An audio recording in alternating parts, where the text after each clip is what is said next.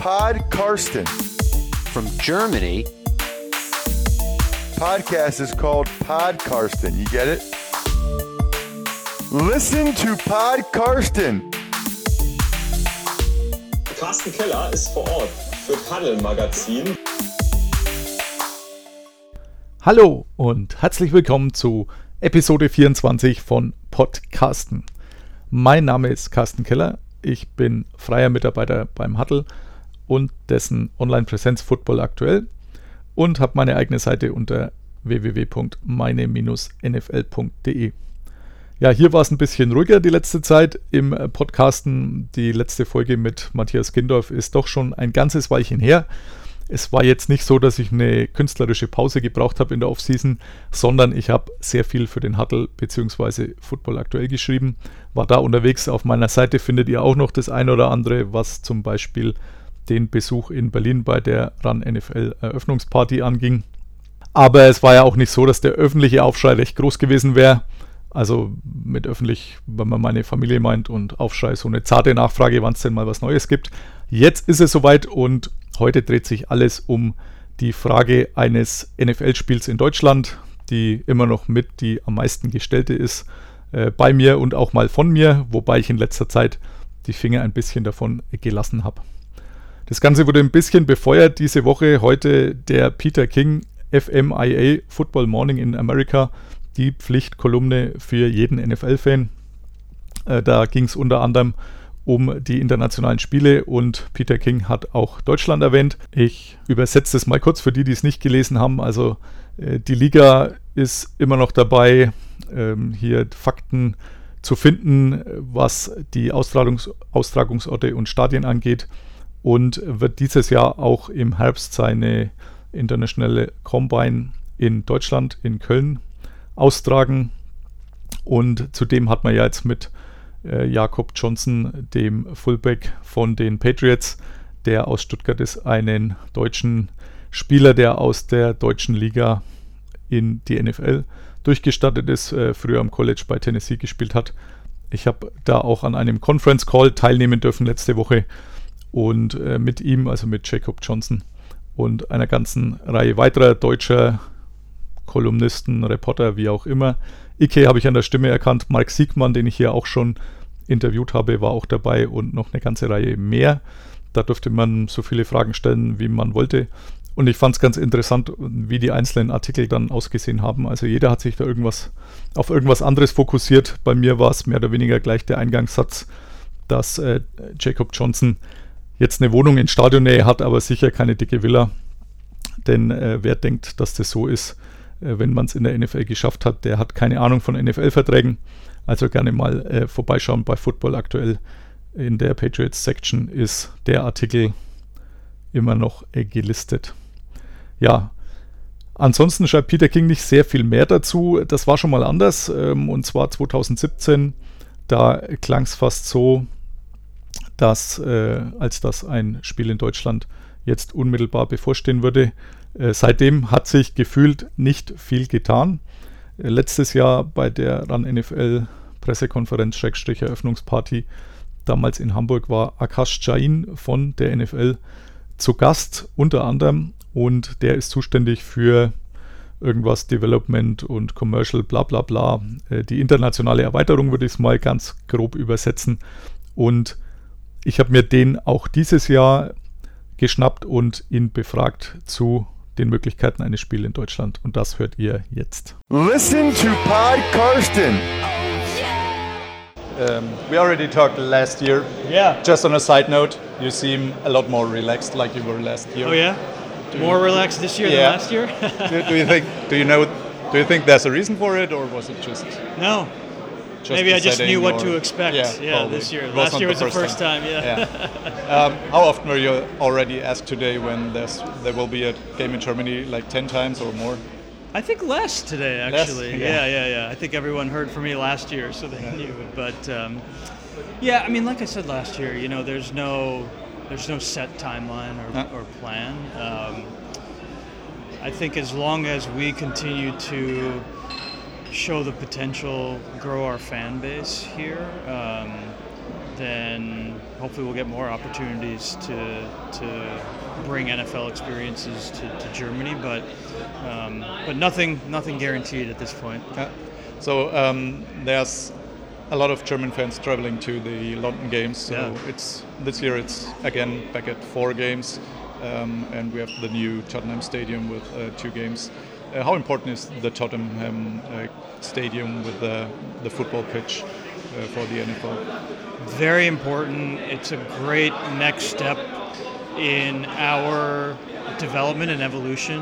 Um, in the U K, uh, the Tottenham has done an amazing job. I mean, it's just a beautiful stadium. It's going to be an amazing experience to watch um, to watch N F L games there, and it's just amazing for the N F L to see the elements um, within the stadium come to life. Mm-hmm. You know, there's an N F L pitch, there's N F L locker rooms, there's an N F L media yep. center. So to be able to have all those elements in a state-of-the-art stadium, uh, which is going to create an amazing experience for our fans, is, is going to be amazing. So we're really looking forward to the games in, in October. Will there be like Uh, special games outside of the stadium and special like merchandising stands like it's at Wembley, Wembley Stadium a, usually? A little bit different because the space is just, just a bit different yeah. um, where where the stadium is located, but certainly we'll have a lot of opportunities for um, fans to be able to interact with uh, the N F L and our sport. Um, there's going to be great uh, merchandise area. There's an amazing Um, store that, that the Spurs have built in, in the stadium, and just the overall experience I think will be amazing. Okay, so maybe if there's no game in Germany in the next couple of years, we can still travel there and maybe get a couple of more games in London. I mean, definitely the the amazing thing is over the years, thousands of fans from Germany have traveled to the yeah. game, so I think we're excited by there's going to be four games there at two different stadiums. There's some great matchups, so hopefully the German fans continue to, to go to experience the games there. Yeah. Okay, I will for sure. I'm going to be at the first game, so oh, yeah? looking awesome. forward to it. That's- Listen to Pod Carsten. Nochmal kurz die Zusammenfassung von Akash Jains Interview. Also es gibt äh, momentan keinen Zeitplan. Man will die Fanbase hierzulande, die Anhängerschaft äh, noch vergrößern, noch ausbauen. Ähm, man versucht mehr N F L Experiences herzubringen, wie eben dieses Combine, das im Oktober in Köln stattfindet. Aber im Moment ist nichts garantiert. Ähm, dann habe ich ihn noch gefragt zum neuen Stadion in Tottenham, das natürlich sehr wichtig für die N F L ist. Die hat er auch relativ viel Geld mit reingesteckt, äh, mit einem äh, zweiten äh, ja, Spielfeld, also den man dann per Schubladensystem reinfahren kann. Äh, es gibt einmal in dem Stadion ein Gras Untergrund äh, für Fußball und dann so ein Hybrid äh, zwischen Gras und Kunstrasen, auf dem dann die N F L-Spiele stattfinden. Also da hat man sich schon relativ viel äh, Geld aus der Tasche ähm, ziehen lassen bzw. investiert, um äh, da eine möglichst N F L-Experience auch wirklich herzubringen. Äh, man hat auch dementsprechend Umkleiden und Ähnliches, alles nach N F L-Standards eingebaut. Also äh, der Stand der Dinge, ich bin sehr gespannt, äh, was das angeht. Nächste Woche ist es soweit. Aber nichts äh, Konkretes, was ein Spiel hierzulande angeht.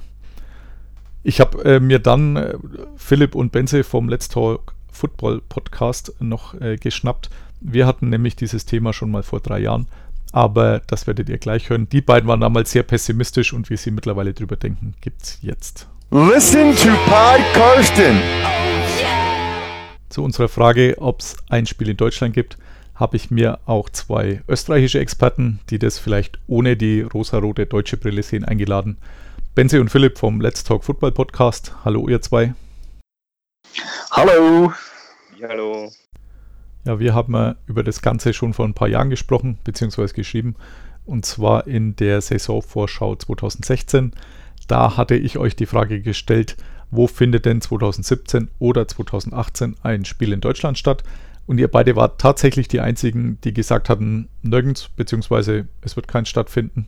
Jetzt äh, zwanzig neunzehn wissen wir, dass ihr tatsächlich recht hattet. Was hat sich denn eurer Ansicht nach seitdem zu dieser Thematik geändert? Benzi, du vielleicht zuerst. Ähm, nicht viel. Also es hat sich, es hat sich tatsächlich nicht viel geändert. Ich sehe persönlich nicht so die die Tendenzen einerseits von der N F L, auf der anderen Seite sehe ich jetzt auch nicht so diese Entwicklungsvorhaben, dass man, dass man also international woanders expandieren möchte, sage sag ich mal, weil man hat ja natürlich diese, also irgendwie New Mexico versucht und man macht ja natürlich London und, und London hat aber quasi einen relativ straightforward-mäßigen Deal. Da kommt halt ein neues Stadion hin und dann hat man dort seine standardmäßigen, weiß nicht, vier Spiele irgendwann mal und da fragt man sich dann irgendwie, wo soll denn noch ein anderes Spiel hinpassen? Also ich kann mir nicht vorstellen, dass die, dass das, also vor allem das C B A dann irgendwann mal, äh, da kommt ja dann auch bald etwas auf uns zu, dass da das einfach so akzeptiert werden würde, dass man sagt, naja, aber wir wollen dann von den vier International Games wollen wir vielleicht auf sechs oder sieben insgesamt gehen, mit dann vielleicht zwei in Deutschland oder, oder eins in Deutschland, eins in Mexiko oder wie auch immer dann die Kombination wäre.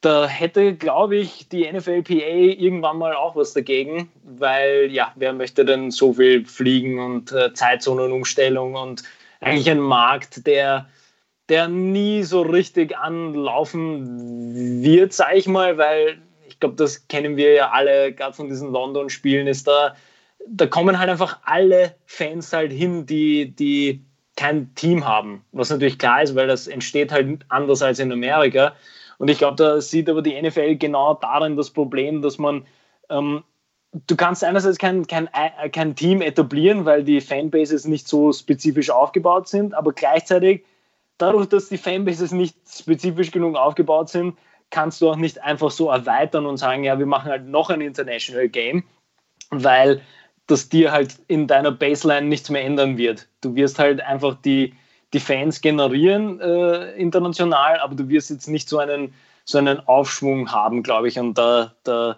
sieht die N F L, glaube ich, eher das Geld und das Geld ist noch immer in Amerika zu Hause. Also da, da hat man, glaube ich, nicht viel Gewinnabsichten äh, damit dann, dann irgendwie international noch mehr zu machen. Vor allem, ich glaube, es scheitert auch an den Ownern, weil die sind ja auch an den, ähm, am Ertrag aus den eigenen Stadien interessiert und den haben sie halt nicht, äh, wenn da irgendein äh, Veranstalter in London das Ganze macht. Also es scheitert dann, glaube ich, von beiden Seiten, wenn es um Regular-Season-Spiele geht. Preseason könnte ich mir tatsächlich vorstellen in drei, vier, fünf Jahren.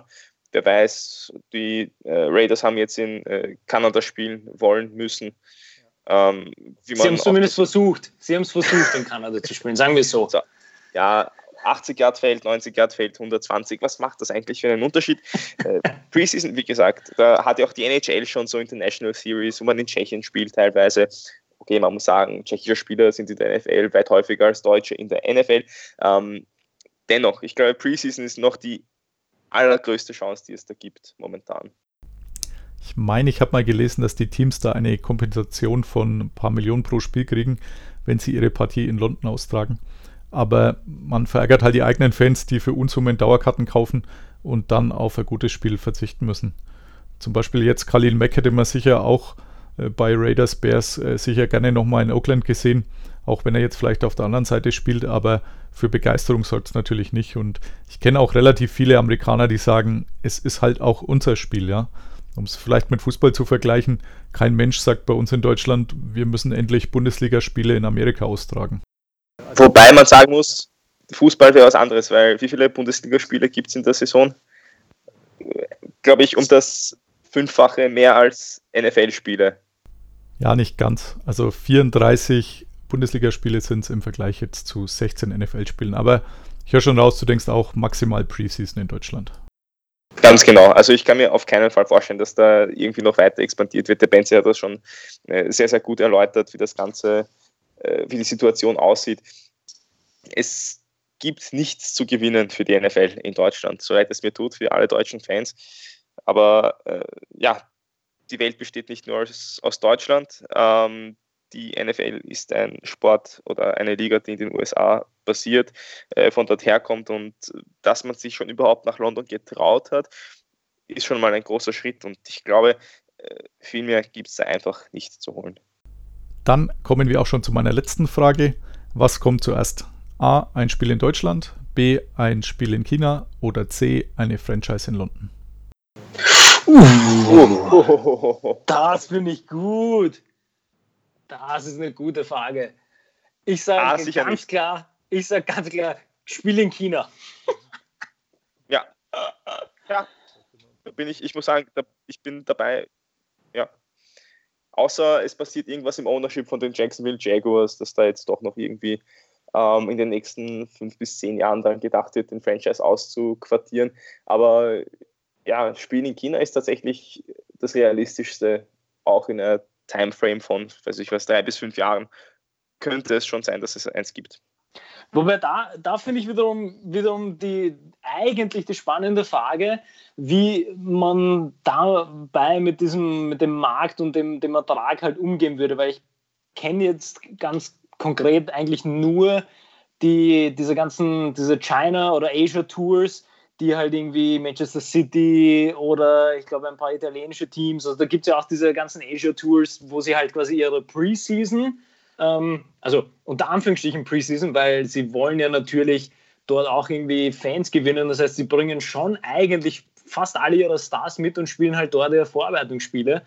Da frage ich mich tatsächlich, ob das in, ob das in, in, in China für die N F L auch so machbar wäre, weil ich tendiere da ähnlich, eher zu dem, was der Philipp auch gemeint hat, dass wenn, dann wird es Preseason-Spiele geben.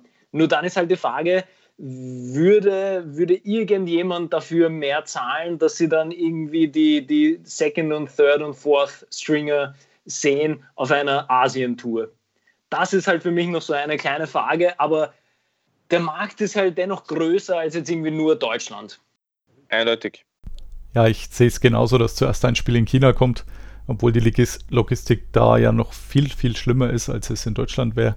Aber da schielt man einfach auf die vielen Milliarden Menschen und auch wenn die mit Football dort relativ wenig anfangen können. Im Gegensatz zu Basketball, wo die N B A dank Yao Ming den Fuß schon etwas mehr in der Tür hat.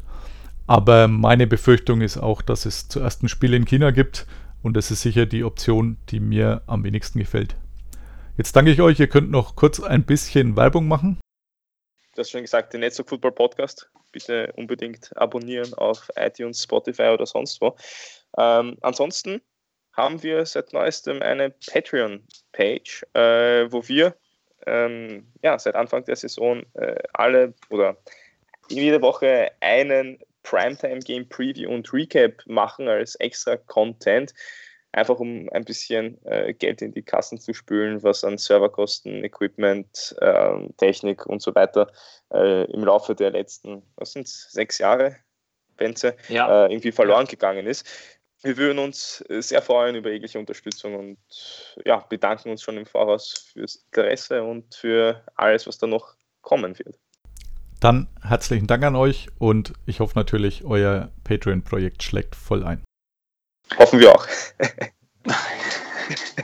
Bis dann. Danke, ciao.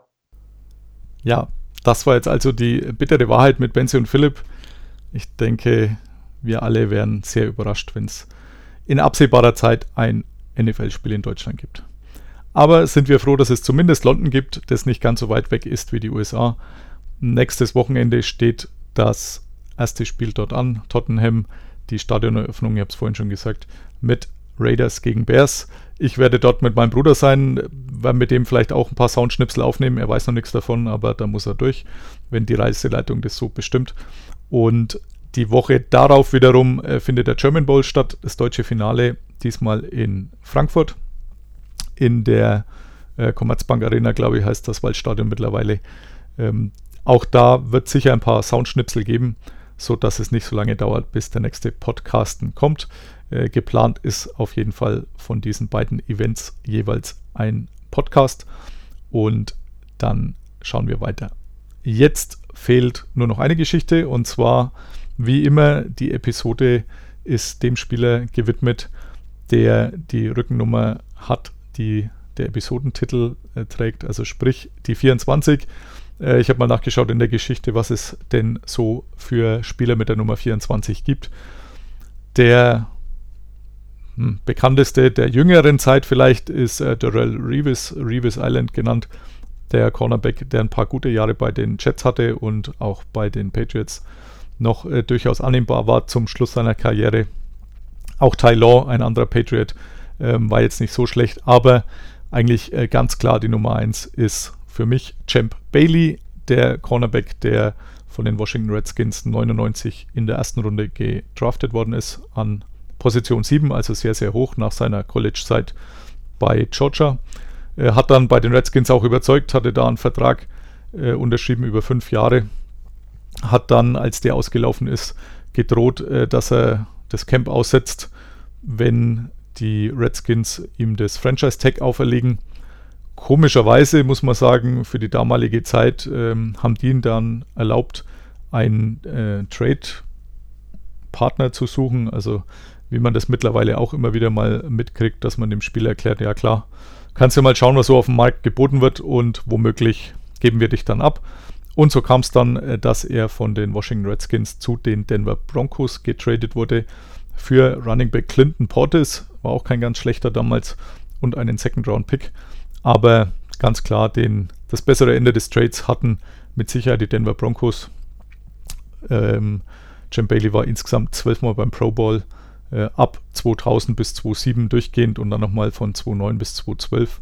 Äh, wirklich ein sehr, sehr guter Spieler, war auch im Super Bowl gestanden mit den Broncos, dort allerdings verloren gegen die Seattle Seahawks.